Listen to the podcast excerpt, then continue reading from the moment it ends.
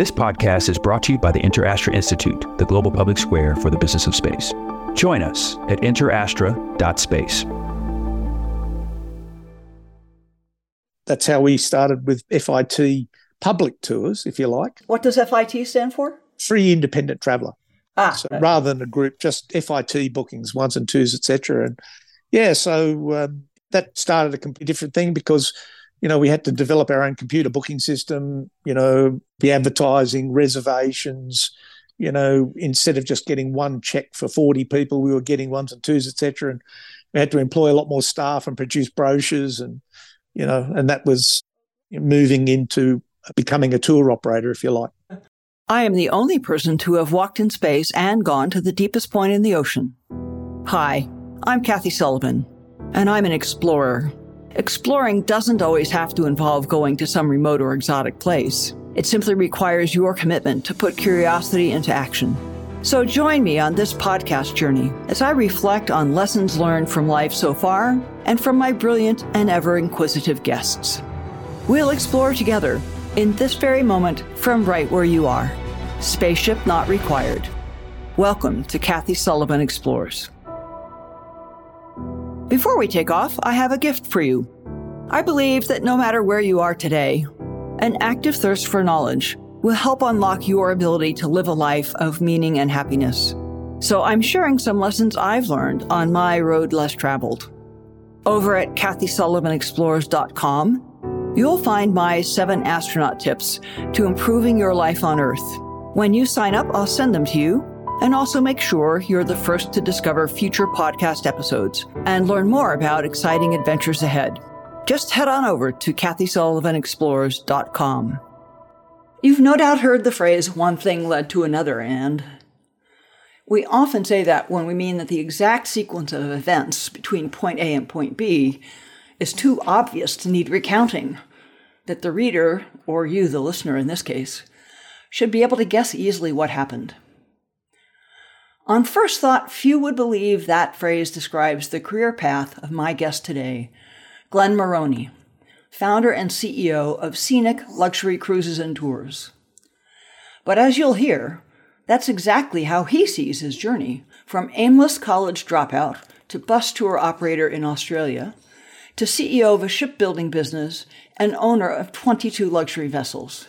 That certainly seems an improbable career arc to me, but as Glen explains, one thing really did lead logically to another, along with a lot of grit and hard work. I've not sailed with Scenic yet, but I expect to do so in the future, since Glen has invited me to be the godmother of their new ship, Scenic Eclipse 2 cool thing there is it means I get the honor of breaking the champagne bottle on her bow and officially bestowing her name. All that during a ceremony at the shipyard in Spain in a couple of months. Well, Glen Moroney, it's a delight to talk to someone who's clearly every bit as much of a travel bug as I am. Welcome to the podcast. Thank you. You're talking to me not from Australia, as your accent might suggest, but tell me where you're sitting at the moment. I live in the Alps in uh, in Switzerland, and we've lived here for almost nine years. We shifted over in June 2014. We were pretty regular visits, visitors before that, but my daughter came of school age, and we had to decide where we were going to put her into school. And as we were spending more and more time over here, I shifted from Australia in 2014. Oh, wonderful. Wonderful. Well, you are known for many things around the world, but as the you know, owner, operator, entrepreneur behind Scenic Tours. And if I understand the story, this is a company you started first as a land tour operator that now runs you know, a fleet of vessels, including very elegant luxury discovery yachts. So, one thing I really want to explore with you as we get into the conversation is you know how how a how an Aussie tour operator becomes a shipbuilder and the admiral, as it were, of a 16 vessel fleet. That's quite a progression. Oh, I think we're a bit above that now. I think we've got 22 or 23 river cruises, and and then uh, as of when we get the two new ocean ships this year, I think we've got we'll have four ocean cruise ships, two two Emerald and uh, and two Scenic, uh, one of which, of course, you're going to be the the, the godmother for, Eclipse Two. Very very much looking forward to that. If you think way back to your youth in in New South Wales, tell me about the young Glen Moroney. What, what kind of kid were you at between the ages of five and ten? Oh, geez, I don't. Oh boy, I don't know whether my memory goes back that far. well, you know, I, I suppose I was very, very lucky. I had a, a very happy childhood. I wouldn't say I was a, a grade A student by any means. I got myself in a bit of trouble from now and again, particularly when I got into high school. Of course, I was a, I suppose I had a, a slight rebellious streak, you could say, and didn't like authority, and certainly didn't like being told what to do. That that's an absolute, which still uh, uh, to this day, I suppose, is a character trait. But um, uh, you know, my father was he was a chartered accountant and he was a senior partner at a local accounting firm. And when I left school, I thought, you know, I'll, I'll be an accountant. Dad had dragged me around to many of his business meetings, etc. And for one reason or another, he thought I had a reasonable business brain, and maybe that's the way I'd go as well. I went to university, and uh, I must admit, I've got to be brutally honest. I hated every moment I was there. Oh, why? I saw it means to an end, so I stuck it out, and I didn't do too good in some years, and other years I did very good, and I put my uh, mind to it and did very well on a couple of occasions. But then halfway through my third year, I just said, no, I, I just don't want to do this. And it was literally on a whim, and I left. Huh. And my father at the time noticed that I was sitting around doing nothing, and he was involved. He'd left the practice and he was involved in a property development company that had a, a range of different properties, and they had a what you would call a trailer park, but we would call a caravan park. And it was very run down. And he said, You know, son, you're sitting around doing nothing. Why don't you go and give us a hand to redevelop this thing? So uh, I got on the tools and went down and helped them there. And was that physical rebuilding of it and also the business yeah, plan? Was, I mean, every dimension? Yeah, it was everything. I mean, the, uh, you know, it was from painting the fence, getting rid of old caravans, digging trenches for new plumbing, literally building garden you know it's a whole stack of and as well on the business side doing the feasibility of putting in on-site caravans that we could lease out and and then go and negotiating that. My father was very busy with some other major projects so i, I really got i think i would have been i don't know 22 years of age. So i got a good handle on you know some ideas of business, but it was it was both physical and mental, yeah. I suppose. The kind of just threw you in the deep end of the pool, didn't he? yeah, and then they uh, the partners that actually owned that property had a hotel just outside Ipswich in regional Queensland, and it was what we call in Australia a hotel with a liquor barn complex, and a liquor barn is basically a, a Queensland very large bottle shop. So, you know, and it was losing $10,000 a week at the time. Oof. And, you know, back in, oh, what it would have been 1984, I think. That was a fair bit of money back then. And they said, oh, son, uh, toddle up there and see what you can do. And I had no idea about anything to do with hotels. I didn't even know how to pour a beer. But I went up there and it was pretty obviously things weren't being run the way they should be, and I won't go into details. But uh, I found myself after being there for a couple of months running it, and which was an interesting thing for a 24 year old. And uh, you know, we after 12 or 18 months, we turned it around. It was making money. It was sold at a profit. And uh, after that time, I came back to Newcastle, and I must admit I was absolutely burnt out. I used to get out of bed about one o'clock, lay on the lounge, and about 7.30 go to bed. I did that for a couple of weeks. Mum and dad got sick of me and said, come on, son, you've got to get off the lounge and go and do something again. And they had another little motel down in Warrnambool, which was on the Great Ocean Road um, on the south coast of Australia in Victoria. And the hotel had 50 rooms and it was empty. It was off the main road, about a mile out of town. And they'd spent a fair bit of money on redeveloping it, but it had no business. It didn't have a license. So therefore, the, the travellers wouldn't stay there. It was out of town. It used to be on the main road, but the main road had been redirected. So really, it was it was a bit of a poison chalice because they'd spent a lot of money on it, but somebody hadn't really had a look at the feasibility of of buying it or spending the money in the first place because it was just in the wrong location. It really had no chance.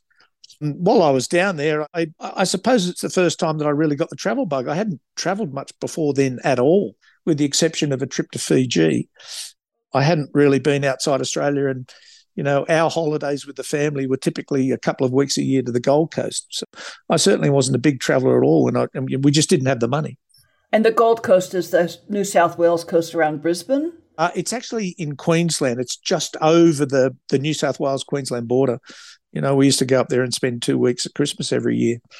Um, so, at any rate, I, I went down there, and, and of course, I was um, I really was captivated by the beauty of the region. It was so much different to anything that I'd ever seen before. I mean, if you've been in that region, you'd think it wasn't in Australia because it's truly lush green, rolling hills. The coastline is absolutely dramatic. You know, London Bridge and the what used to be the 12 apostles, etc. But also it has these little communities. You'd think you're in Ireland. You know, you've got bluestone fences and potato farms and and it's also very volcanic there. So you've got a lot of these volcanic lakes and calderas, some of which are full with the local wildlife. So I, you know, I suppose it was one of the first times I'd really travelled on my own, and I was down there for quite some time. And I explored all the little villages like Port Fairy and other local areas and drove along the Great Ocean Road and you know, just explored the region. I really fell in love with it. And while I was down there, there was some people that used to run tours. And they said, you know, th- this hotel 10 or 15 years ago used to be full with pensioner coach tours from Newcastle. I said, oh, you've got to be kidding. So, uh, with no other means of seeing how we could get some income into the place, I thought, well, maybe that's a way for us to do something. So there was a guy there shooting a video for the local tourism authority. And I paid him to come and take some footage of our hotel, the Riverside Gardens Motor Inn. And we added that to his and, you know, edited it around and produced a video on the region. And then with that, I, I just started contacting pensioner clubs and Probus clubs at Senior Citizen and dragged around my big television set because there were no small screens in those yeah. days. I had this, it ruined my car. I only had a two door car at the time and it cut up the seats like crazy. Yeah, but I dragged around, made appointments, had an itinerary packaged up, you know, negotiated with the coach companies and various other hotels to get them down and back there, put a whole program of tours together and just started selling tours. Um, so that was the start in 1986 you hadn't had any formal schooling uh, or training in any of you know the business or the audience model or the you know the hospitality model just common sense? You, where, where did where did that come from? Oh i, I don't know. Common sense. Um, fortunately the way i go about business is i get a great idea. I start talking about it. Then after a while um, I actually start doing it before I think about all the problems involved. and then I actually get in the middle of it and I say, what the hell did I do this for? And then I fight like crazy and get out of it. I think you can, I've got a checkered history that way, but interestingly enough, it always tends to work out.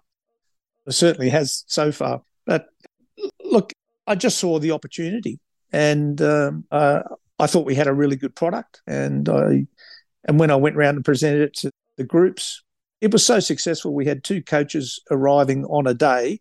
They'd stay there for six nights. We'd do a full change, and then another two coaches would arrange that, arrive that night. And we were booked out for the whole season. And the only time we weren't full was during winter. We had two, two and a half months where we didn't have all that much business. But, uh, you know, it was it was a huge success. And then I started, instead of just selling to the groups, I thought, well, there's these pensioner publications that are full of these package tours for senior citizens. Maybe I'll start selling to the general public just on ones and twos and threes and fours and whatever on an FIT basis. So we took a full page ad in the local Senior Citizens Gazette, went down and met with them, and that's how we started with FIT public tours, if you like. What does FIT stand for? Free Independent Traveller. Ah, so okay. rather than a group, just FIT bookings, ones and twos, etc. And yeah, so um, that started a completely different thing because you know we had to develop our own computer booking system. You know, the advertising, reservations. You know, instead of just getting one check for forty people, we were getting ones and twos, etc. And we had to employ a lot more staff and produce brochures, and you know, and that was moving into becoming a tour operator, if you like. So, was this all still under the umbrella of the Great Ocean Road Motel, or had you that begun to reorganize in a different way at that point? Yeah, that's right. That, that was the start. I was actually working for my father and his two partners that own the properties. And, uh, you know, that's how we started and, and we got moving to start with. And then as time went on, um, it became pretty clear it could be a serious business. And realistically, the other partners of my father weren't really interested. They were interested in the properties, but not necessarily in the touring business. And, and I thought, oh, well, there's only two options here. I, I've started this, I'm running it, but I'm not doing it for myself. And there's two options I leave or I buy it from you. And after some negotiations, I bought the company from them. Ah, great. So that was, was it called Scenic then? Well, it was originally called Warrnambool Scenic Tours. I uh, can't even spell that. oh, yes. W A R R N A M B O O L. Warrnambool. All right. I'll check it out on Google Maps. yeah. So it, it's a beautiful area. it's spectacular, a very lovely town. But we started running tours to Expo 88. They bought a hotel in Lismore. They also bought another hotel in Canberra. And We were running tours here, there, and everywhere. But I saw the demand from our guests, who I knew most of them personally then, because I used to go around and do the presentations. We built up a lot of loyalty with groups wanting to do other tours. They enjoyed one and they wanted to do something else. So we started packaging tours all around Australia and so on and so forth. And it just went from there. So that's the bus scene. What and it's a wonderful story of how you fall into your first entrepreneurial gig. You literally just get thrown in and figure it out, which I think happens far. It's probably far more often what actually happens than the way people write it up in their memoirs and their and the business books. a great story. How, so, how did when did you get the river bug? Because that's a whole different breed of cat to be doing. Even just chartering onto someone else's boat on the Danube or something is it's got similarities, but there's a lot of difference to it as well. Yeah, there's there's really um, I bought out the um, my I bought most of my father out, not entirely, and then the two partners in May 1990, and we didn't get into river cruising in any way until 2005. So in the 15 years between then, we became a very successful Australian tour operator, running coach tours all around Australia. We had a very large program to New Zealand. We were selling to the Canadian Rockies, South America, South Africa, and we certainly started to branch out in that 15 years to being a global tour operator ex Australia. We also had offices in the US and the UK and Europe selling back into our Australian tours. So we had a number of international guests. So the business had grown quite significantly. And uh, I decided to take on the last bastion of touring, by far and away the largest tour market in the world, Europe. And it's completely dominated by a few major players, Travel Corporation, Globus, at our level, they'd probably, oh, Tauck, probably at the five star level, would dominate it out of the US. There are a few other players, but it was going to be very difficult. And I, uh, there was a guy who used to be the managing director for Insight Vacations, one of the Travel Corporation's brands in Australia. And he was very experienced, and I, I put him on to start developing our European touring program. And of course, we wanted to be different to what was already there. It was going to be certainly more luxurious than the Insight and Trafalgar's of this world. But uh, he convinced me after some time. He said, You've got to have a look at this river cruising. He said, You know, the coach touring in Europe is becoming very difficult, particularly in the major centres. You can't bring buses in anymore. You've got to be outside. There's a lot of walking, the traffic, you know, packing, unpacking, 6 a.m. starts. He said, It's just not what it used to be. It's, it's now you know, more of a marathon than it is an enjoyable holiday. And uh, he said, you, you really got to have a look at this river cruising. You, you take your bags with you, you can touch the scenery, you drop off here and there. And I said, well, you know, I'm not a cruise operator, I'm a tour operator. I'm, but, you know, over time, he convinced us to put a brochure out. And we were originally selling into another operator just on an FIT basis. We didn't have any group allocations, etc. You know, pretty well by the time we got the brochure out, they'd filled up. Um, and we had plenty of demand, but we couldn't we couldn't sell anything. Who were you going up against as other operators at the time? Was Viking already established? Or? Yeah, Viking. We were actually selling into Viking. We had wholesale rates from Viking. We were actually selling into their ships. Um, and then the next year, we thought, okay, the only way that we can we can get any traction here is to go out and charter, take a punt, go out and charter some sailing so that we can, you know, guarantee that we've got the capacity, put a big marketing campaign against it. So I chartered four departures from Amsterdam to Budapest, and they filled up very quickly. We went out and chartered another three. We ended up with seven that year. The next year, I thought I'll take a real punt. We'll go and charter 10 sailings. And when you've got 10 sailings of 14 nights duration, it's for a small company that we were, it was quite a financial, you know, it was a risk, that's for sure. Yeah. any rate, we Uh, we filled those up very quickly, went out and chartered another seven. So we had 17 departures. And that was in the year 2007.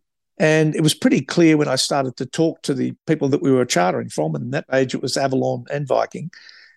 If we wanted additional capacity, they wanted long term agreements. And I totally understood that because if we walked away from them, they'd be left there with, you know, capacity that they'd put on for us. So I thought, well, if I've got to sign a long term agreement, I might as well go and do it myself. So January 2007, I turned up in Europe and went around to shipyards and they said, Oh, you want to build a river cruise? Oh, that's nice. Well, you know, we can build one for you in maybe two or three years' time because we're booked out. And you can't get the engines, you can't get any of the materials. And so uh, that's when the fun started. I'll bet. Well, wait a minute.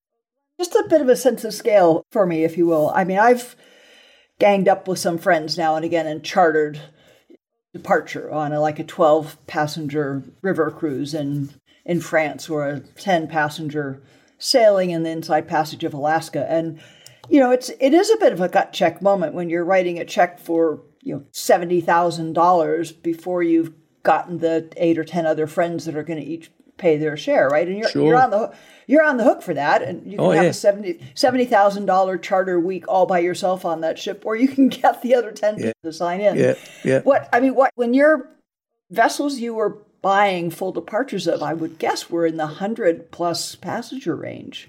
That's a chunk uh, of change. Range, yeah, they range between 150 and 180. Yes. So, I mean, you're talking a couple hundred thousand dollars as the price of admission. From memory, each charter would have been 450, 500,000. Yeah. I mean, you kind of went by that as we'll take a punt, but you know, a better part of a half a million dollars on the hook. That's well, for 2007, that would have been not far from 10 million. Yeah. Eight and a half, so you know. How, how do you float something like that? I mean, is that just a loan and risk proposition? What are the mechanics of making something that, that happen at that scale? Oh, I can't remember back then. uh, look, you know, I think um, you know that the payment terms you don't pay all at day one.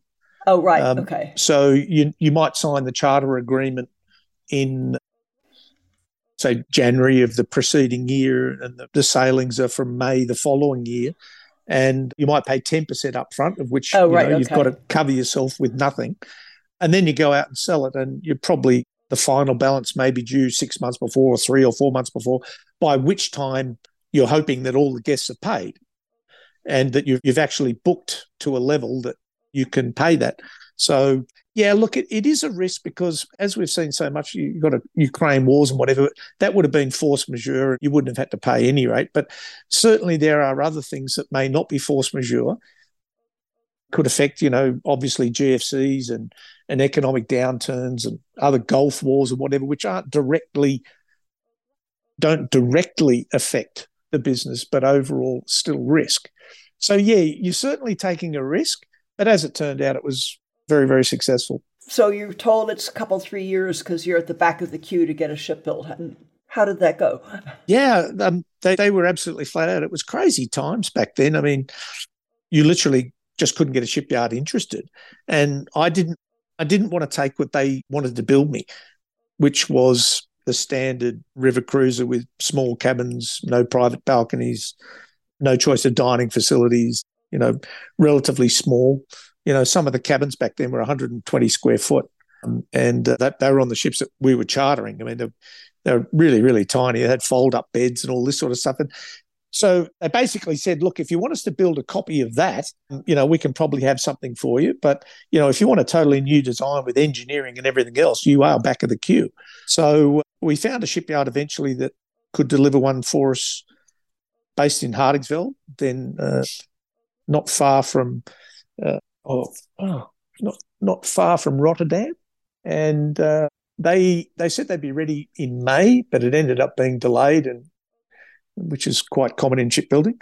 It was delayed by four to six weeks, and then we found another shipyard in East Germany in Tangermünde, and they'd built river cruises in the past, and that was a fun build because very few people there could speak English, and uh, they had major they had major problems with their engineering, and that ship was seriously delayed. And uh, we had some fun and games there. We were really, you know, pushing to try and get it built, and and then right at the last moment when it was ready to go, the water level on the Elbe River went down to a point where we couldn't get the ship out. Uh, even empty, it was its draft was too deep. So basically, we got told finally by the captain, who was going to be our captain. He he said, "Will somebody please tell Mister Moroney that this ship is not going to be out of here by October?" I remember the conversation as if it was yesterday. And I just looked at him. I just said, Excuse me. Um, you know, I've got all these guests jumping on planes to come over. What are you talking about? So uh, we didn't take no for an answer.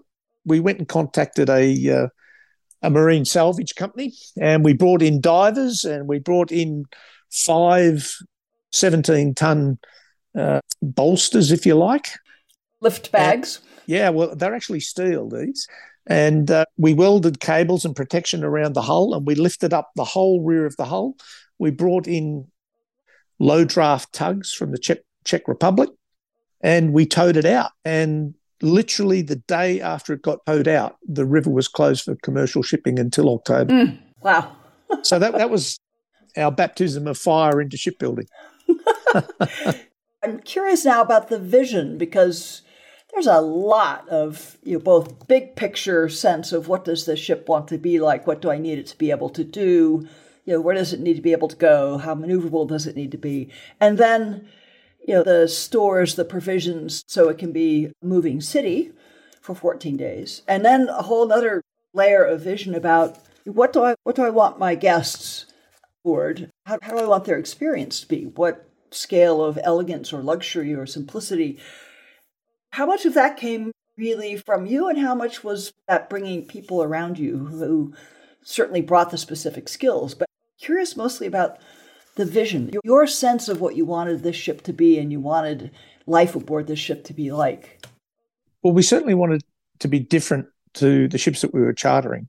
And I think that was partially what we wanted to deliver.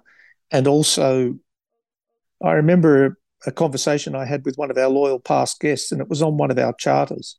When it doesn't matter which company it was, and he said, "Look, would you mind if we could have coffee for 15 or 20 minutes? I'd just like to give you some feedback." And I'm eternally grateful to him because all the ships were filling, everything was great, people were pretty happy. I thought, you know, this is terrific. And he, he sat me down and he said, Look, Glen, you know, this is a great experience, but it's not scenic. You know, this is you know this is not what you do. And he proceeded to tell me why it wasn't. What kind of points did he make? He made you know we've always been all inclusive which means inclusive of tipping inclusive of sightseeing no optionals sold on board. And you know when you when you come with us you know exactly what you're getting. And he said look you know this and we bought their program 100% so it wasn't our program at all. And there was always, from the time that you came on, there was an expectation of, you know, two euro per person per day tipping. There was an expectation that, you know, all the basic sightseeing was included, but any of the nice sightseeing was always optional extra and overpriced. There was a feeling amongst the um, the guests that you know the cruise director on board was probably the highest paid person in the company and they were more interested in in getting those tips and optional sightseeing and and selling things to the guests. And and there were other things on board you know as well. And and I was really quite downtrodden because I thought you know we were having a you know it was a great experience etc and he really pointed out to me you know this is great Glen. It's a, it's a great concept. This river cruising is fantastic but this product is not yours. This is not scenic. You're putting your name on it you're selling it as a scenic product, but it's not yours. And uh, so he he must have done other cruises or tours with you before. So he, he knew what he knew what you were known for when you were in charge of everything. Yeah, I mean, you know, coined a concept in touring back in 2000 with our land tours in Australia. We call it scenic free choice. And, uh, you know, touring typically in those days, before we really got going, one size fit all. You know, it, everybody followed the lollipop and did the same standard sightseeing tour. And if you were quite active and you wanted to go on a four hour hike or climb up Ayers Rock or do, you know, something different, well, you weren't catered for. And, you know, everybody did the same thing, except when you came to optionals, which were always extra cost. So we coined this concept in, in major places. We call it scenic free choice. And, and on the rivers at the moment, there are many ports that we call in that you have five different alternatives. You can go everything from a 30 kilometer e-bike ride to a hike to a, you know, a church tour, you know, a cultural, or go and have coffee and cake at one of the historic cafes in town. There's a whole range, or you can do the standard lollipop tour, you know, where you you just we call them a lollipop tour, but basically it's just a, a group of people doing the introductory tour of the old town, etc. So um, you know, we coined that earlier on, and and this river cruise, taking somebody else's product, was the opposite of that. It was only the basics included, and sure, we could have developed our own and put it on there, but we decided that also from a ship perspective, we could do something. We were selling a huge number of guests to the Canadian Rockies and then onto an Alaskan cruise. And we guaranteed everybody a balcony cabin instead of an inside cabin. And none of the cabins in, in Europe at that point in time had a step out balcony. So, but to make it economic, you had to go to a longer ship, which meant engineering issues. And if you wanted a large restaurant with choice of dining venues and all the rest of it, you had to you know, redesign from the current standard 110 meter. So yeah, we just started with that in our heads and, and said, right, how are we going to go about it? And I can still remember stepping out the size of the cabin and the wet cell and everything and putting tape on the floor of my apartment in, in Sydney and and my wife, of course, who does all the interior stuff. We the beds was going to be here, and this is where all. So you know, it was all that sort of stuff. It was back to basics, if you like. uh, were there any any instances of marital tension as you get to design choices and cost choices of the interior and the external? Oh, I, mean, I oh, remember no, fighting. No, actually, we don't. Now, still to this day, I do the exterior, the general arrangement plan, which is you know the size of spaces, the number of cabins, the size of cabins, the number of restaurants, and all that other stuff and also the capability of the ship. I work on that with my shipyard team on, you know, everything from the stabilizers to the drives and engines and all the other stuff, air conditioning and all that. And then, you know, Karen doesn't really have any input in that. And I don't have any input in the interior. She asks me every now and again what I think. If she needs an opinion, but typically she knows what she wants anyway. But no, I, I don't really get involved in that. And I don't I don't talk about the budget too much these days. She's pretty good on that as well. We've talked a good bit about the product and how you thought of that for both the land and the river, and you've clearly carried that over to the ocean vessels. I'm curious how you would describe your audience model. I mean, scenic the scenic eclipse vessels. Eclipse one is out at sea now, and two is coming along, coming in June.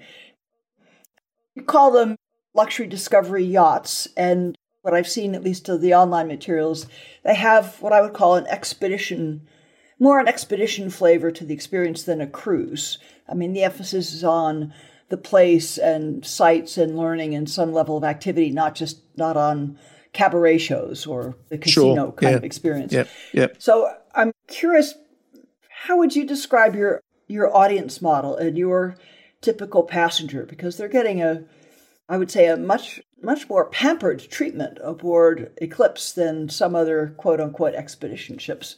What's that balance you're trying to strike of adventurous and learning oriented and yet elegantly pampered? I suppose we're trying to be all things to all people in some respects. You know, having a, um, an expedition vessel that is limited to that only, you know, from a financial modeling perspective is quite difficult because you can do very well in the polar regions, but then what else do you do? Um, and if, and if you've got something that is strictly expedition and doesn't provide a high level of luxury, and you're a small vessel, it's very very difficult to operate in other regions. So you know the design concept for Eclipse was we want to be able to deliver a better product and a better cruise in the Mediterranean than the ultra luxury competitors. And back then it was Silversea, Seabourn, and Regent. You know, we wanted larger standard cabins. We wanted bigger suites. We wanted more dining options. We wanted bigger spa.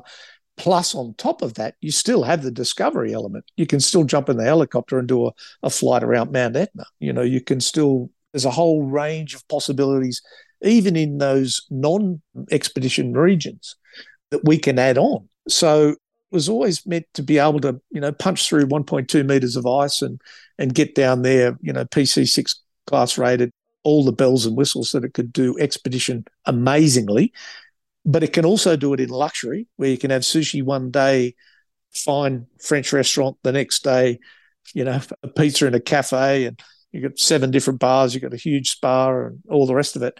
So you can do it in utmost luxury and be in remotest region on Earth um, with a ship that is as capable as anything that goes down there. So it, it's really meant to be able to compete both in polar regions and as just a straight ultra luxury cruise ship anywhere else. And how do you staff? I mean, you've got to have the ship team that runs the engines and does the navigation and all that, and a hotel team that takes care of the, the cabins and the meals and all of that. Uh, do you have an expertise team or an expedition team of some sort that is? Oh yes, of course. What What's the cruise team like? Yeah, we have we have twenty in our expedition team. Well, we call them Discovery Team, and we're very fortunate to have Jason, Jason who's our our leader of that department. So he puts the whole programs together and employs the people and and all the rest of it. He's he's excellent, and uh, yeah, that's a, an integral part and a very very important part. You know, even in the Mediterranean, we'll have four discovery team members on board, and you know they they have kayaking excursions, stand up paddling, and you know they help with various other things like the helicopter and sub operations, etc. As well, they give specialists knowledge on the regions so we always have a discovery element, regardless of where we are. So tell me about the submarine. What's it like in the submersible? How deep have, have you dived and where?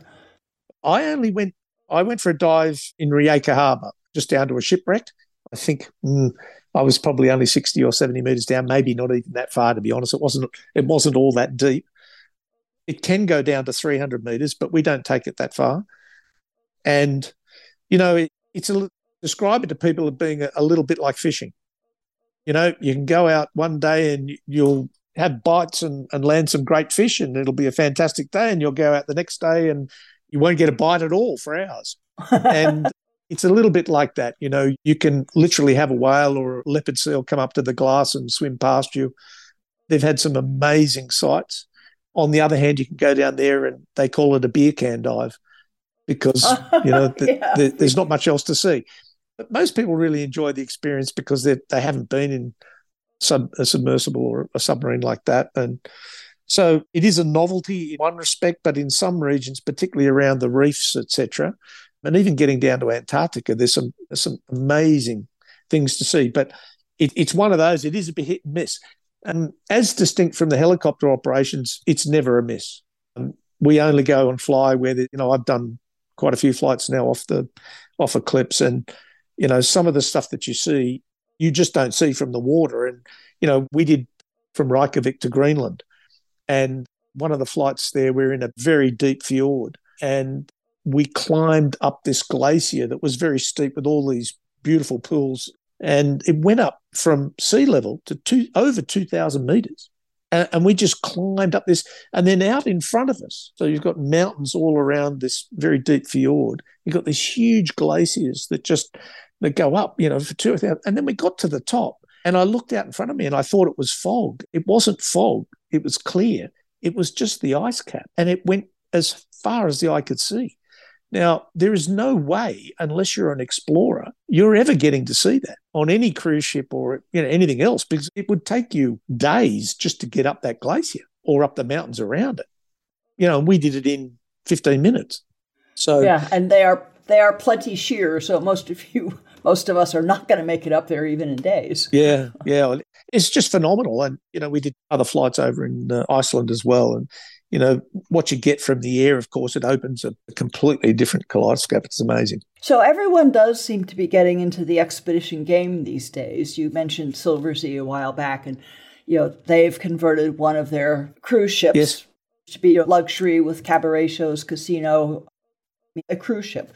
They've converted it to expeditions. They've flipped some cabins over into being an expedition mudroom, basically. They've loaded zodiacs, yep, yep. all sorts of things. I'm actually going to do a sail with them in June because I'm curious to see what their expedition product is like. But everyone's getting in the game. It seems to be a pretty vibrant segment in the cruise market. What's what's your sense of the future of expedition cruising? Um, we've just done a pretty detailed market analysis, and you know, small ship cruising is the fastest growing um, segment of cruising at the moment. It's growing at twenty percent a year. Um, there's wow. there's been a huge increase. You know, one of the reasons for building Eclipse was the new polar code was coming into uh, force, and right. the uh, a lot of the ships that were going down to Antarctica at the time. It, in fact, when we started talking about building Eclipse five or six years ago now, the average age of the Antarctic fleet was 26 years. And many of those were old Russian icebreakers and research vessels and all the rest of it. And they clearly were not going to be around when the polar code came in. They were just too expensive to, to refit. So a lot of the new tonnage has replaced that that has gone out. But still there's definitely been an increase in capacity. And but at 20% a year, with the build costs the way that they've gone up and the, quite a large increase in capacity over the last two or three years, I think that the growth in numbers will, as there's not many more new builds coming, you know, over the next two to three years, I mean, most have already been delivered. I think that we'll see a really, really strong market for small ship cruising and in particular expedition. I think the pandemic and just the fact that these new ships are being built and, and coming to market is is changing people's perception of cruising. Um, I know that a lot of people that we've had on board would not go on a two, three, four, five, six thousand passenger ship. It's just not what they do. And you know, if you go on Eclipse, and I'm sure when you see it, you'll you'll understand why. It is just a completely different concept. And you know, I think it's going to be more and more popular. What's your threshold for small ship? Some would say 400, some even say 600. You've not you've not built anything over 3, right? Oh, boy, some of them say a 1000, you know. Let's be honest, compared to the 6,500 megaships that they're building now, a 1,000 ship is small. Yeah, well, true. it's not small. It doesn't fit my standard of small, I can tell you that.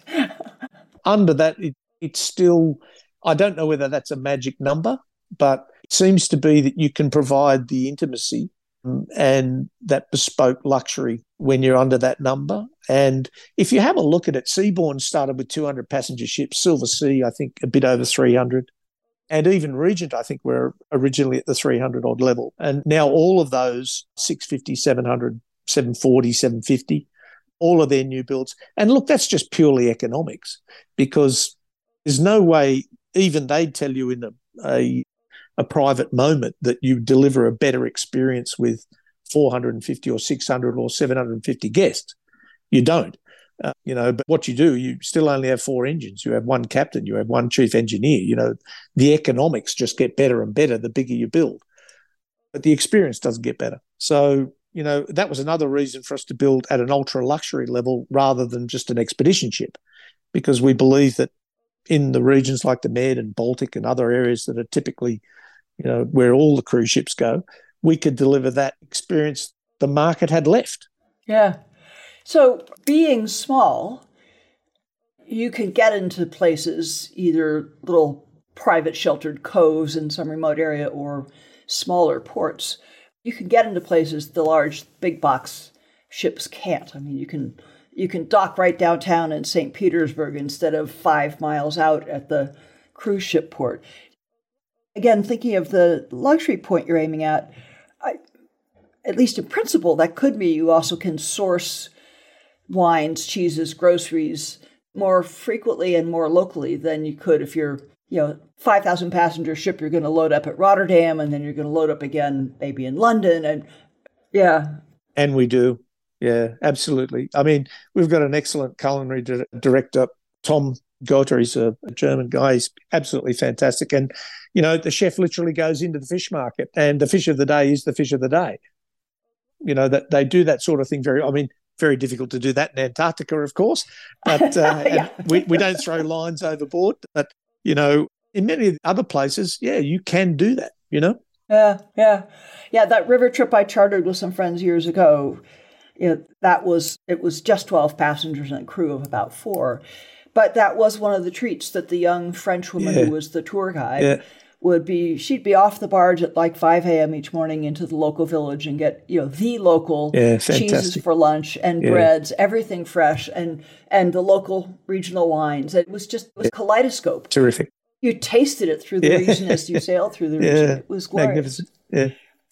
Well, Glen, uh, I have to ask you to tell me a little bit about what I can expect when I meet you in Malaga in early June to officially bestow the name Eclipse 2 on your new ship. And I also want to ask you what the status is of Azzurra, who's was one point pre-pandemic, I think, hoped to come online in 2021 or so. Yeah, it, um, next it, ship. it came online at its first sailing was March 2022. Yeah, it was delayed because of the pandemic uh, for a number of reasons. It was a very difficult build down there because Vietnam literally locked the country down. There was nobody coming in or out. And uh, they even locked down between Ho Chi Minh and Hanoi. So even within regions within uh, Vietnam, you couldn't travel. So it was impossible to get supplies in and, you know, experienced people, etc. But yeah, it started sailing in March and uh, its sister ship, Emerald Sakara, is finishing its build and it goes into service in August. So uh, by August this year, our ocean fleet between the two brands, Emerald and Scenic, uh, we'll have four ships. Yeah. So events in Malaga, big party. It's always a, a great day. I mean, I'm sure you'll enjoy smashing the bottle, and we'll have a great lunch thereafter, and you'll get to visit the ship, of course, and go through it and meet the team and all the rest of it. You know, it, it's just the culmination of two and a half years of toil for a lot of a lot of our workers. And as you probably know, we, we build the ships ourselves now. So we actually are the shipbuilder both in Vietnam and also in Rijeka. We have our own shipbuilding operations. So for us, a very strange thing, I suppose, because we come up with a concept, we engineer it, we build it, we own it, we operate it, the whole thing from start to finish. And uh, some people would tell you that's crazy. and I wouldn't disagree with them sometimes. I because it's a very difficult and involved process, but ultimately you get what you want and you can build something that is really specific to your, your guest needs. And and we believe something that's very special. And you know every day i hear what my wife does and the amount of time and effort that she puts into every single space. There's not one space on eclipse 2 that is the same as on eclipse 1 not one there's been material changes, there's been design changes, everything just to keep improving the experience. And uh, I think when you get on board, you'll see that all that effort's worthwhile. So I have to ask what the bottle smashing day feels like for you and Karen, who've lived this from idea through all of the steps and machinations and angst. I mean, talk about being parent. I'm the godparent, godmother, but you two are the parents. What does that day actually feel like to you when that bottle smacks? Naturally, of course, it's a celebration. There's, but realistically, when the ship sails the first time, and and even on that day, I mean, it's quite emotional that you know everybody coming together like that. But realistically, when you get a ship like this into service and it's working, there's just a huge sense of relief. Um, it, if you can celebrate it, there's definitely some joy there. But I think the overwhelming feeling is relief. Oh boy, thank heavens because you know the shipyard went bankrupt when we were building Eclipse One, and it ended up being a, a, massive challenge. You know, we took over the completion of the ship, which is literally unheard of in shipbuilding. Most people, even with Ritz Carlton, they had the same experience, and they towed the ship to another shipyard to complete it. It ended up being almost three years delayed. It's I feel sorry for them because I went through it myself. It's a very very difficult thing. Mm. But yeah, overwhelmingly, it's it's relief when you walk around a ship when it's being built and you have a look at the complexity of the systems and how everything has to come together and work for you to go out. I mean, people don't realize how complex a ship like that is. And you have to make your own water. You've got to store your own food, cook your own food. You can't plug into the local power grid or the local sewerage line. I mean, you know, you look at an office building and you think it's a complex build. It's nothing compared to a ship yeah. that has to bang over 10 meter seas and, and cut through ice and all the rest of it. I mean, navigate itself. It's a it's a very, very complex thing. And when you're walking around the build, you say, I can remember with Eclipse One, I just kept on walking around. Is you know, when they turn the key, is this thing going to work? going to work. uh, so yeah, there's a huge amount of relief when it all comes together. Yeah, yeah. There's very, very apropos that you call some of your ships spaceships because they have a similar a similar complexity because of the reliability and the independence that they have to have. Yeah. Yeah. So you're going to go collapse back on your lounge again after she's named and on her way, like you did after you finished turning that first motel property around? Another six or seven weeks of getting up at 1 p.m.? No, not this time. I, but I can assure you, my shipyard manager and the workers will. You know, there's a, a joke that goes around in shipbuilding if there wasn't delivery date, no ship would ever be completed and always in the last months. It's a massive effort. And when you see a ship the day before guest comes on board, you'd say there's a week's work. You see it a week before, you'd say there's at least two months. You see it a month before, you'd say there's six months. It's amazing how it comes together at the end. But, you know, I wouldn't be surprised if they're working double shifts in much. Wouldn't surprise me at all. Well, Glen, it's been an absolute delight talking with you and hearing how you came to be at this point in your life and your career. And I get to meet you and enjoy the opportunity getting to see and maybe someday sail on one of your ships. So thank you. Well, now that you've told me you're going with Silver Seas, we've got to do something about that. oh, I just told you it's a secret shopper kind of thing. Not to worry. uh, okay. Yeah. But thanks so much. It's been an absolute delight, and I can't wait till we meet in person. Yeah, in thank June. you very much. Thanks so much for joining me on today's mission. For more solo shows and deep dives with incredible guests, along with all the ways to get the podcast and much more, head over to KathySullivanExplores.com.